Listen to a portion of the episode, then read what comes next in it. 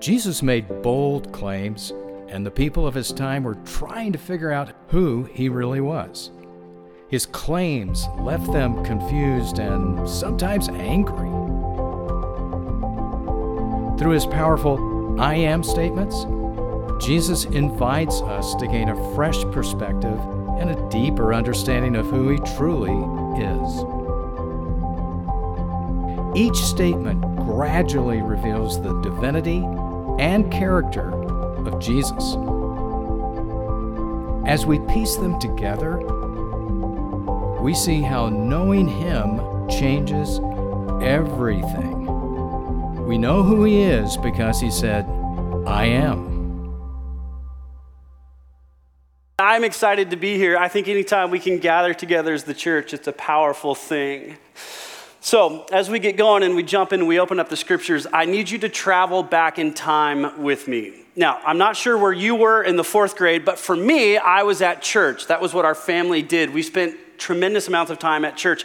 And um, we were sitting in our unofficially assigned seatings. We were third row back people on the left. So shout out. Oh, no one's there this service. Last service we had people there. Third row back on the left side. That was our unassigned seat. And we were there, and I had no idea. I thought it was a regular church service, and my life was about to be changed forever. As a fourth grader, I got my little LA gears on and my sweatshirt, and my shoes are lighting up, and I'm just taking everything in, and I'm sitting down, and the band comes up to lead us in worship.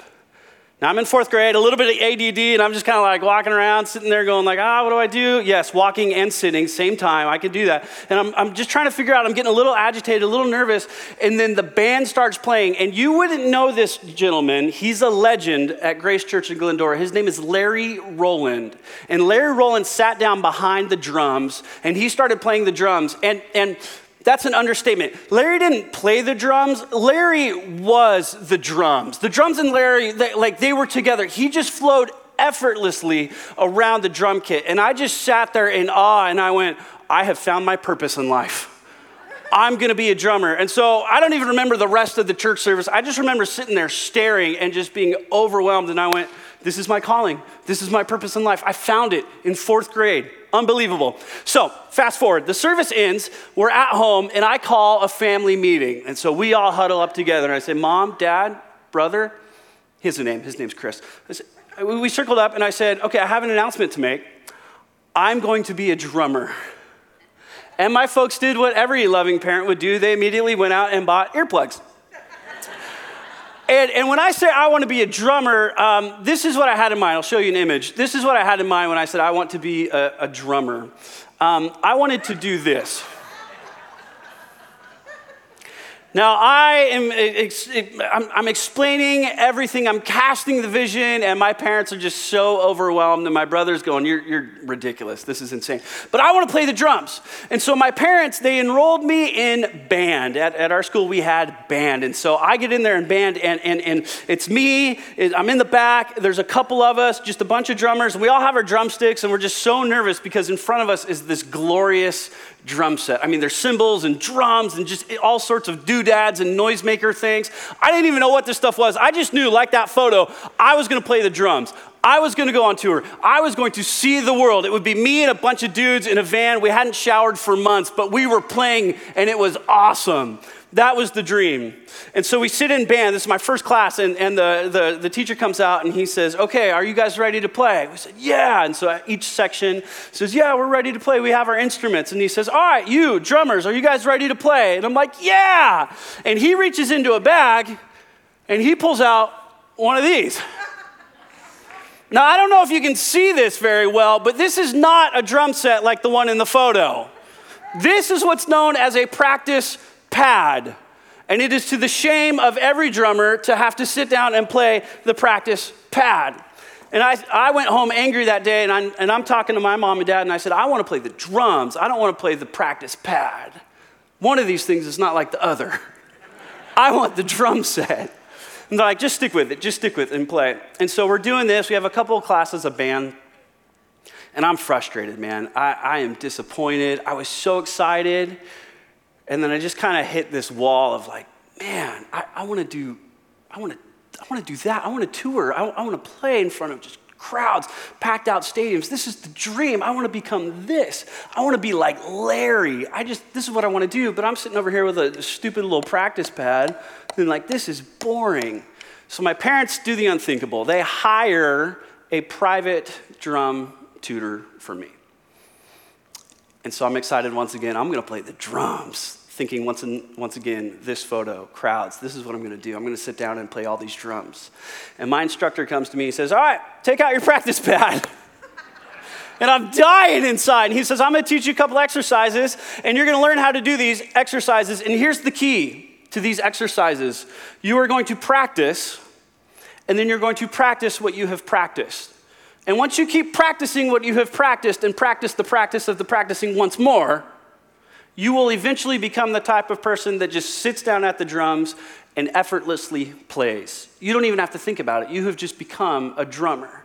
And so I get excited again. He says, But you got to learn the basics. And so uh, together, you and I, we're going to learn the basics. The first exercise that he taught me was one called eight. It's very easy. Take your hands out of your pockets. You'll play on your legs with me. But you do eight with your right hand and eight with your left hand. I'll count you off, but here's the tempo. One, two, ready, go.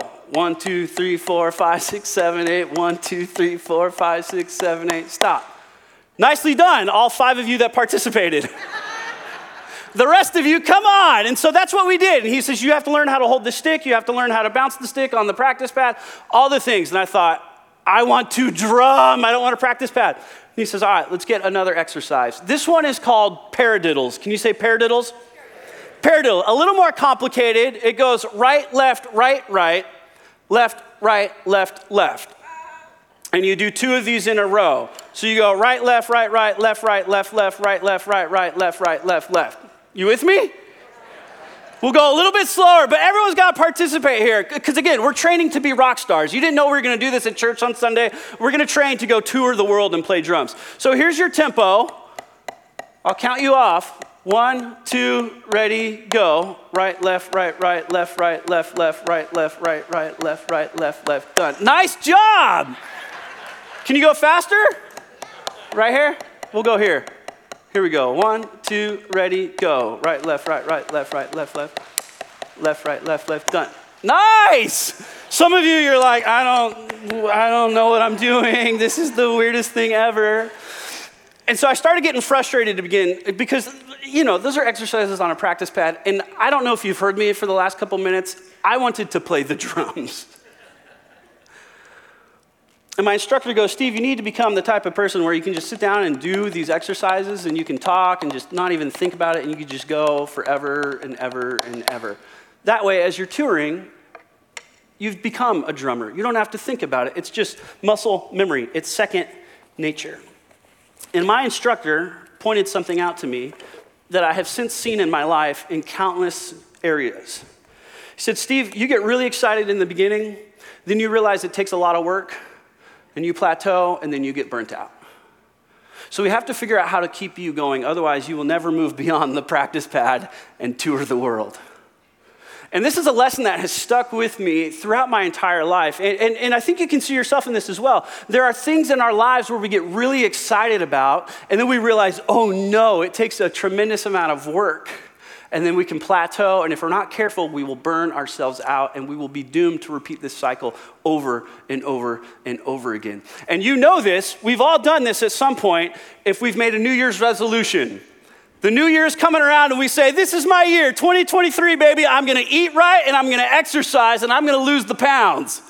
January 1 rolls around and we're like, It's go time, baby. We've done the meal plan, we know what we're doing, the exercise routine, we're ready to go. And then February hits.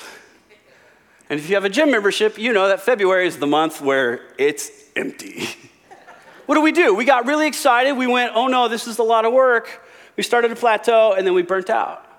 If you've ever dreamed about starting a business or running your own company um, and serving customers and having employees, I mean, dreaming the dream costs nothing. That's the easy part. Building the business, starting the business, getting the resources, making the sales consistently, that is the hard work. And so you dream the dream and it's beautiful, and then you realize it's work, and work takes effort. And if we're not careful, we can burn out. We can do this in our marriages. We call this the honeymoon season, the honeymoon phase. Everything is perfect, it's beautiful, it's working out just like we thought it would. And then, uh oh, we have an argument, we have a disagreement, we have an issue in our marriage. It's going to take a little bit of work. And if we're not careful, we can then plateau in our marriage, we can settle and burn out and simply go, this is just the way it is. Now, we do this in all these categories, and I think the most dangerous category that we can do this in is in our spiritual life, in our relationship with Jesus. I don't know about you, but I can think back multiple times to, to where I had encounters with the Holy Spirit and I just was so on fire for God. And then somewhere along the lines, I just sort of burnt out. I became a little bit numb. I just kind of, well, I, quite frankly, I knew enough. I knew the right answers. I knew what I was supposed to do. Um, I knew that Jesus wasn't a big fan of sin and I should try my best not to go and do those things. But you know, there's this thing called grace and forgiveness and mercy. And so I definitely took advantage of that. And, and if we're not careful, we can plateau. If we're not careful, we can try so hard to live this holy and righteous life that we end up burning ourselves out and we just kind of sit there and go, well, I, I don't know. Is it working? And if we're not careful, we start asking the questions about ourselves of going, Am I like, can I do this? Am I the type of person that can follow Jesus? Am I the type of person that can overcome this sin? I mean, I've been struggling with this for years. And so we got to figure out how in the world to, to get out of this cycle because it will leave us spiritually numb. Church will be something we simply attend and not a gathering of the saints where we worship Jesus. There are two, those are two totally different things. Would you agree? They're two totally different things. So I, I, had a buddy, he showed me this diagram. He said, Steve, the thing you're talking about here is this idea of spiritual infants and in the name of people. And I went, What in the world is that? He said, Hang with me, I'll show it to you, I'll walk you through it. Spiritual infants. He says, this comes from 1 Corinthians chapter 3, verse 2. This is Paul writing. He says, If I had to feed you with milk, not with solid food, because you weren't ready for anything stronger, little insulting here at the very end, and you still aren't ready. Paul's going, I want to give you the meat and potatoes, baby. I want to give you the good stuff, but we're stuck on formula. You're, you're just not growing in your faith. You're just not ready for your thing. Translation to modern day, you probably believe the right things, but that's about it. Your life hasn't changed. You believe in Jesus, you are saved, but you're not living as a saved person. There, there's a difference. There's a transformation there, but you're stuck on spiritual infancy. And then he says, in the name of people, and he quoted Colossians, he says, and this is Paul writing again, and whatever you do, whether in word or deed, do it all in the name of the Lord Jesus Christ, giving thanks to God the Father through him. Would you agree, whatever you do in word or deed, that pretty much sums up life, doesn't it? Whatever you do, you do it in the name of Jesus Christ. And my friend looked at me and he said, in the name of, it's this idea that that person was doing it. So if you're the messenger of Paul's letter and you bring it to the church and you read it in the name of Paul, it is as if Paul was reading the letter there. So whether in word or deed in the name of Jesus, it is as if the people we interact with, it's as if Jesus was speaking the word. It was as, as if Jesus was doing the deed. And my friend draws this diagram and he says, There's a progression here. And Steve, I think for you, you stalled out somewhere in the middle, which is dangerous because you know the answers, you know the right things, but you are not on fire for Jesus. And as we're talking about this idea, what we're really wrestling with this morning is this question of how transformed do you want to be? In other words, how Christ like do you want your life to be? Because I, have learned this about Jesus. He's quite gentle. And if you only want to be saved, He will allow you to only be saved. If you want to be transformed and be the type of person that is a in the name of Jesus person, well, He'll help you get there. But He won't force you. And so this morning, we're gathering here this morning. We're opening up our scriptures, we're worshiping Jesus, we're learning from them. And this morning, we're going to figure out how to become the type of people that live our life as if Jesus were living our life. We're going to become, in the name of Jesus, people. But how do we do this and not burn out? Because that's the important question. How do we do this and not burn out? I'll give you one principle and then we'll dive into our text this morning. Here's how we do this we train for this, we don't try to become this. There's a difference between training and trying. So, training versus trying. Trying requires a plan, and training requires wishful thinking and a bit of luck. You have to train to become Christ like. You have to train to become spiritually transformed into the image of Jesus Christ. You don't just try. Perfect example of this is a marathon. You don't just wake up in the morning and try to run a marathon, do you? I would love to see that, by the way. That would be amazing. You wouldn't finish, you wouldn't cross the line. You train for it. And you don't train by running a million miles in one day, you train for it by starting with one mile. And then you add a second mile and a third mile, and you just keep going. This is how it works. Don't, don't sit there and say, for the very first time, you believe in Jesus, I'm going to pray for an hour straight. No, no, no, no, no. You'll try, but you probably won't make it. What if you trained every day of the week to pray for two minutes? and then you added three, and then four minutes and five minutes, and then maybe you worked your way up to that. We have to train for this. Training has incremental steps, right? One minute, two minutes, three minutes, four minutes. Trying is all or nothing, it's a pass fail grade. You either ran the marathon and crossed the finish line or you didn't do it. Trying requires a coach, or training requires a coach, and trying requires willpower. And how many of you know willpower is never enough? So, I'm taking a lot of time in the front to establish this whole scenario where we desire to be the type of people that would live our life the way Jesus would live our life. Meaning, how would Jesus love your spouse? Well, however he would do that, I, I want to become that. How would Jesus show up at your place of employment? How would Jesus deal with that coworker? Y'all know what I mean by that coworker? Okay, you got some too. Perfect. We're learning to become, in the name of Jesus, Christians and we don't want to burn out because we're going to get real excited. It's a church service, woo! And then uh, we're going to plateau, and then we're going to burn out, and we're going to be in this cycle. We don't want to do that. We want to break the cycle. So, how do we do that? Great question. Here's the plan. If you got a Bible, go to John 15. John 15. This is the plan. And I'm going to throw a lot at you because it's a plan. But I know you got pins. I saw some on the chairs. Like, we are ready to go. Here's the plan John 15, verse 1. Are you there? If you're there, say ready. Perfect. Here we go. This is Jesus talking. He says, I am the true vine, and my Father is the gardener. He cuts off every branch in me that bears no fruit, while every branch that does bear fruit, he prunes so that it will be even more fruitful. Verse 3 You, he's talking to the disciples, you are already clean. You've been purified and pruned because of the word I've spoken to you. Remain in me as I also remain in you. No branch can bear fruit by itself, it must remain in the vine. Neither can you bear fruit unless you remain in me. So, what's the game plan for becoming more and more like Jesus? Well, number one in your notes remaining in Jesus means effortlessly resting in Him, which is what a branch does to the vine. It doesn't work hard to just rest in the vine. It is simply connected to the vine. I like to illustrate it this way. On Sunday mornings, what I love to do during football season, I love to go to church, grab a lunch, sit down on the couch, turn the game on, and fall asleep. It takes zero effort for me to fall asleep on a Sunday afternoon. I, I, eat food, I turn the game on, I lay down on the couch, and boom, I am gone. I am just out. No effort at all. In fact, I'll probably do it this afternoon. I'm really excited about it. It takes zero effort. I just go home, turn on the game, and boom, I am out. It's the idea of doing the same thing with Jesus. So often we're trying so hard. I need to connect with Jesus. I need to connect with Jesus. Effortlessly resting in Jesus simply means we acknowledge the fact that He is here in this room now. He's here. And the danger is that we can go on autopilot. We can sing our songs, listen to announcements, listen to someone open up the Bible and talk about it, and we can miss the Spirit of God. It takes no effort for us to sit in this room and know that Christ is here.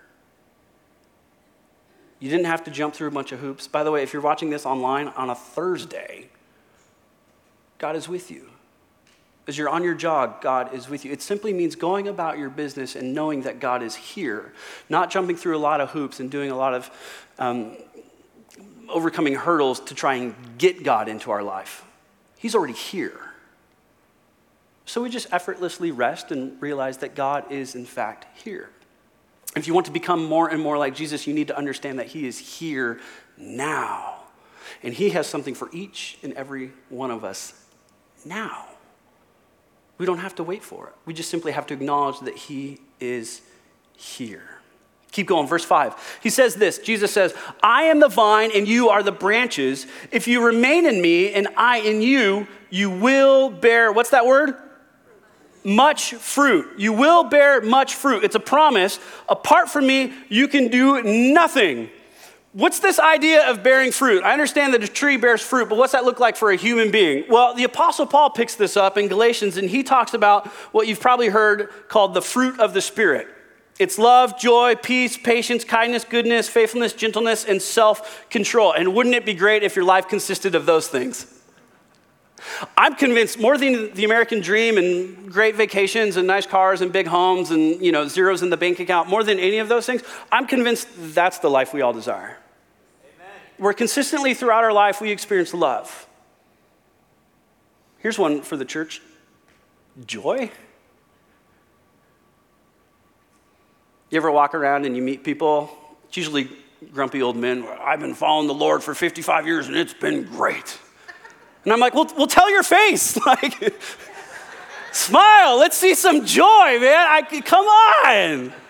But love, joy, peace, patience. I learned that patience as a kid. A better translation is forbearance. It's a great word, but no one uses it. Do you know what forbearance means? Long suffering. Aren't you glad you came to church this morning? The fruit of the Spirit. Part of becoming like Christ is living a life full of love, joy, peace, and long suffering.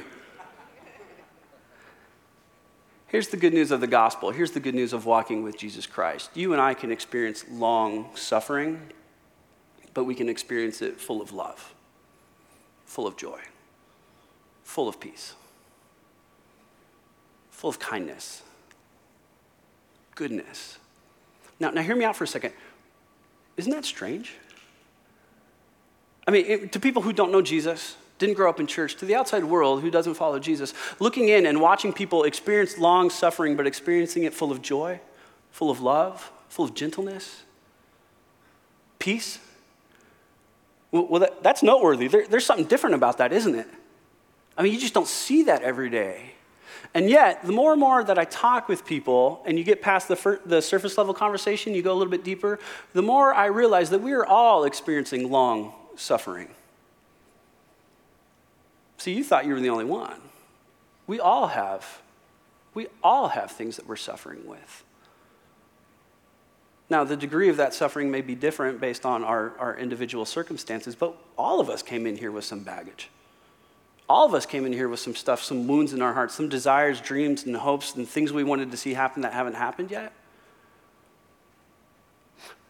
But if we learn to remain in Jesus, he says, you will bear much fruit.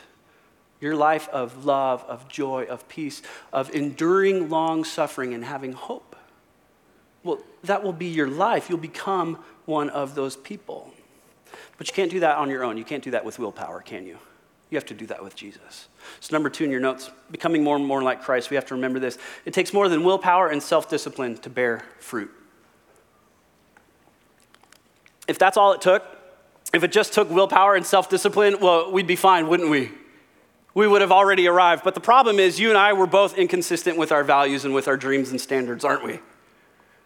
May I go back to the New Year's resolution? How many of you value health? How many of you had a donut before you came in this morning? I'm just saying. By the way, the donuts were great. I love those. One last thing on, on, on this idea of, of remaining in Christ to bear fruit is that um, it takes time to bear fruit. There is a harvest time, there are seasons in life. So you may go the distance and be walking with Jesus and see nothing. And if that is you, can I just encourage you? Keep going. Don't give up. I'm telling you, your season is about to come. You just have to hold on and not give up and keep going. God has something for you. You will bear fruit. The scripture says you will bear much fruit, but you got to keep going. You have to endure the long suffering, and I'm telling you, you will bear fruit. Keep going. Verse number verse 6. He says, If you don't remain in me, you're like a branch that is thrown away and it withers. Such branches are picked up and they're thrown into the fire and they're burned. If you remain in me and my words remain in you, ask whatever you wish and it'll be done for you. So, how do you become more and more like Christ? Well, number three, remaining in Jesus means learning to pray for what Jesus would pray for. That's a big one because when I was growing up in the church and new to following Jesus, I would pray for the things that I wanted. And I got frustrated that Jesus didn't want the same things that I wanted. Now, I'll be a little, uh, a little vulnerable with you. Um, in, in high school and in college, I prayed certain prayers for the type of woman that I thought would be best for me in my marriage. I'm very, very glad to say that the good Lord did not answer those prayers. My wife today is a much better answer to the things that I was praying for. See, I was praying at this level, and God said, No, no, no, you don't know what you want. I'm going to get you someone on this level. He, he does that. And as we remain in Jesus, we, we understand that our prayers change and, and they, become, they become the things that Jesus would pray for. And, and here's a great way to start. You can train yourself to start praying this way. Jesus prayed that, that the Father's will, everything that was going up on heaven, he prayed that it would happen here on earth. And I think that's a great place for us to start. But we have to ask this next question Lord, I want your will to happen here on earth. What would you like me to do to help that happen? And it's not like God needs our help to make that happen, but He does desire a partnership with us. It's part of our transformation of becoming more and more like Christ. Lord, I want whatever is up in heaven, I want that to be here on earth because wouldn't that be amazing? That'd be phenomenal if all of us were walking around with the fruit of the Spirit. I mean, what a beautiful community to live in, right? But Lord, I also acknowledge that I have a role to play in making that happen. So, Jesus, would you show me what that is? Let's keep going. Verse 8. This is to my Father's glory that you bear much fruit, showing yourselves to be my disciples. So, a disciple of Jesus bears fruit. How do you know if you're a disciple? You ought to see the fruit of the Spirit pop up somewhere in your life. Then you know you're a disciple of Jesus. Verse 9. As the Father has loved me, so I have loved you. Now remain in my love. If you keep my commands, you will remain in my love, just as I have kept my Father's commands and remain in his love. Lastly, number four, remaining in Jesus means doing what he commands. Here's the kicker even when it doesn't make sense. Even when it doesn't make sense. You can surround yourself with really wise people. And maybe, maybe it's a, a, situation with your job, maybe it's something in your marriage, maybe you're, you're struggling to, to raise your kids. And you can surround yourself with wise people who will give you wonderful advice. But if you remain in Jesus, there may come a time when that advice seems right, but it doesn't feel right. And it could be that the Holy Spirit is tugging at your heart, going, I need you to trust me on this. I love your kids far more than you do. I'm concerned about providing for you and your family far more than you are. Can you trust me on this? Everyone's saying go this way. I need you to go this way. And if we are remaining in Jesus, if we are trusting Him consistently, that's not a scary situation at all. It's a confidence boosting situation because I'm so excited because I've seen God's faithfulness in the past all along the way. I can look in the rear view mirror of life and start connecting all these dots, and I have seen His goodness along the way. And here's just another opportunity for God to prove Himself once again in my life. Do, do you know how you live that instead of just saying that? You train for that. You start really small and say, All right, Lord, I'm going to give you this little part of my life and, and you stand back and you watch what he does with it. And then you learn to offer more of your life to him. And he will continue to bless you and guide you and form you and correct you along the way so you can become the type of person that goes, God, whatever happens is going to happen. I will be okay. Because I learned a song, it was very true. I learned it when I was a little kid. Um, one of the lines in that song is, He's got the whole world in His hands. Now, that's a beautiful song. It's a phenomenal reality to live in. But you don't try really hard to live in that reality. You train for that. And you give Jesus a small little piece of your life.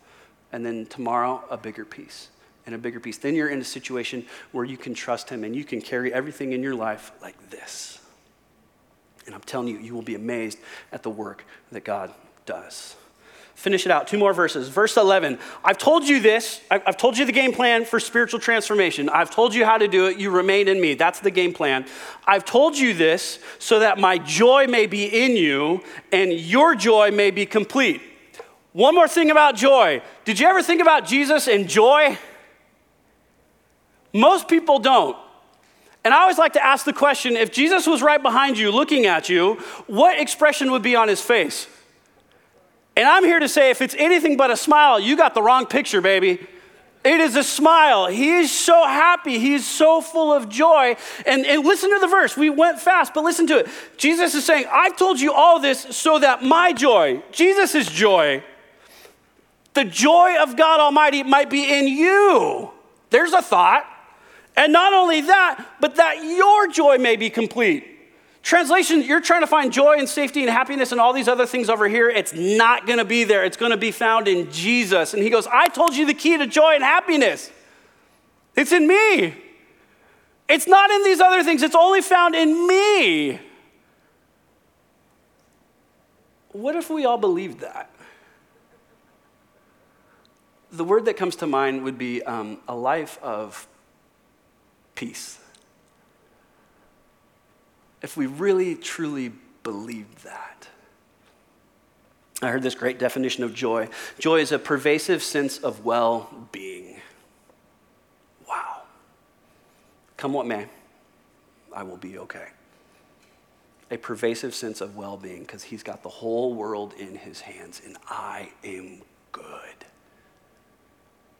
I can, I can effortlessly rest in the presence of God because He is in control and I am not. And I've been walking with Jesus long enough, enough to realize that He's far better at being in control than I am. Joy, a pervasive sense of well being, regardless of the circumstances around us. There's something that the world could use, isn't it? Who's going to show it to them? It'll be us, it'll be the Christians. Last verse, verse 12. My command is this that you love each other as I have loved you. How do we love each other unconditionally? Well, we learn to do that. We train to do that by remaining connected with Jesus with every aspect of our lives. That's the game plan. That's how we do this. That's how we don't just try to be Christ like, but we train so we can become more and more like Christ. So that when we interact with people, friends, family, coworkers, it's as if they're interacting with Jesus himself because we've been transformed and walking in his image and we are loving the world the way that Jesus loved the world. Now, it's a great plan and it works in theory, but how do we actually like apply this to our life and become those types of people? Well like drumming there's a rhythm to life and we have to figure out how to do this. There's a million different plans out there. I'd like to suggest this one. There's a lot of really good ones. This one's been beneficial to me. But we have to create a life for us a rhythm for us where we're constantly reminded that once again god is here. We don't have to go far. He's here. He's here and he wants to be found by us and so I suggest a couple rhythms that you could set up in your life. The first one is a daily rhythm. Maybe if you're a morning person that's waking up in the morning, opening up your Bible, drinking a cup of coffee, and just praying and just acknowledging that God, you are here. What would you have me do today? If you're not a morning person like I am, um, I suggest lunch. Lunch is great. Uh, at, North Cast, at North County, Pastor Kurt is a morning guy. He wakes up at 4 o'clock in the morning. And he doesn't just wake up at four o'clock in the morning like he's ready to go.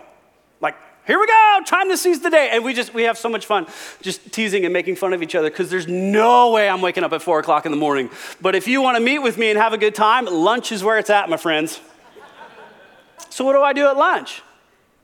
I open up my Bible and say, God, whew, we made it to lunch.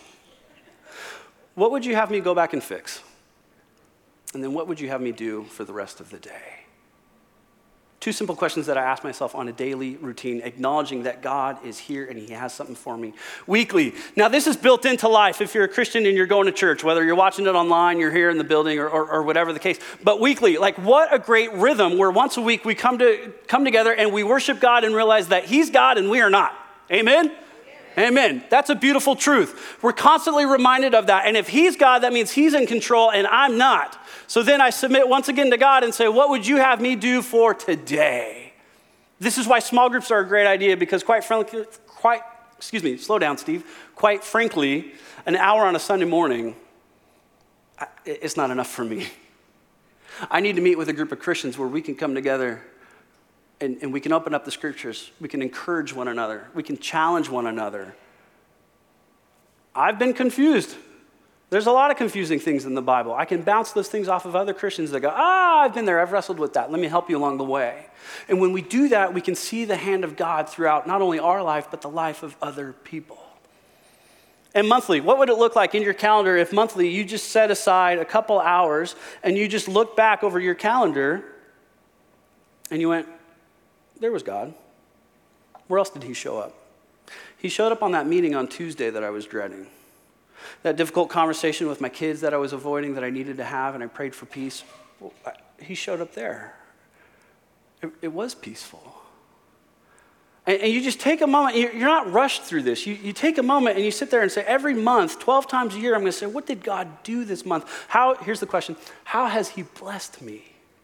Where did I experience love, joy, peace? And, and, and, you just mark it. And I'm telling you, if you do this every month, you just start stacking things up and realize that God is far more involved in our lives than we tend to think He is. He's invested.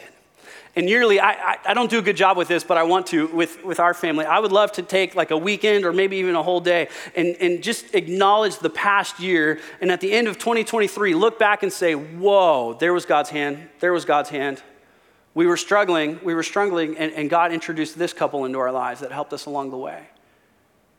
T- take whatever it is, your category of life that you're struggling with, whatever that forbearance, that long suffering, use that. And then look back over your calendar year and go, God was there, He was there, He was there. I thought He wasn't there, but turns out He sure was. Do, do you know what that will do to your confidence muscle in Jesus? I mean, you're, you're going to grow exponentially in your trust in Jesus. So, whatever happens in life, come what may, you will be okay. All because Jesus says, I am the vine, I am the life source. You get attached to me. Stop trying to bear fruit on your own. It doesn't work that way. You must remain in me. Now, I want to close by this. The reality is, for many of us, we have given portions of ourselves to Christ. We remain 35% of our life, 75% of our life in Christ. Many of us, we have given Jesus most of the things in our life, but we like to hold on to a couple things over here. Maybe it's a couple um, sin issues or a couple addictions. Maybe for you, um, you thought Jesus was going to do one thing and he did the opposite. And there's a wound there, there's a hurt. There's a, I don't know that I can trust him with this. I can trust Jesus here, but, but not here. It hurts too much. And if that's you today, I, I want to encourage you and give you an opportunity to just release that so all of you can remain. The church word for this is abide in Christ. So I'm going to close in prayer and ask that you would just put your hands out like this, representing that thing, that area in life that you have not given over to Jesus. And we're going to release it in a moment. So, Lord, we come before you and acknowledge that you are God and we are not and that we can trust you, but sometimes we struggle, especially in the areas of life that our closed fists represent. And so, Father, help us to be the type of people that trust you with everything. And so, as a symbolic act of giving it over to you, surrendering it to you, we open our hands. We release it and we give it to you and say, Jesus, would you help transform us? We want to be the type of people that bear fruit. And Father, I'm convinced when all of us, each and every one of us, we start bearing fruit, the fruit of the Spirit, the world will notice. And they will be so curious, and there will be something in our lives that those people do not have in their lives. And Father, would you give us the honor and the blessing to be able to, drew, to introduce other people to your Son, Jesus, and, and watch those people learn to trust you with all of the areas of their life. I pray, Lord, that we would be transformed. It would start with the people in this building and the people online, and it would go throughout our families, throughout our workplaces, in our community, throughout our county, and throughout the world. But Father, may it start here this morning because a group of people gathered in your name to become the, the type of people that live in your name so that we could help transform the world. We pray all this in the powerful name of Jesus Christ. And the church said, Amen. Amen.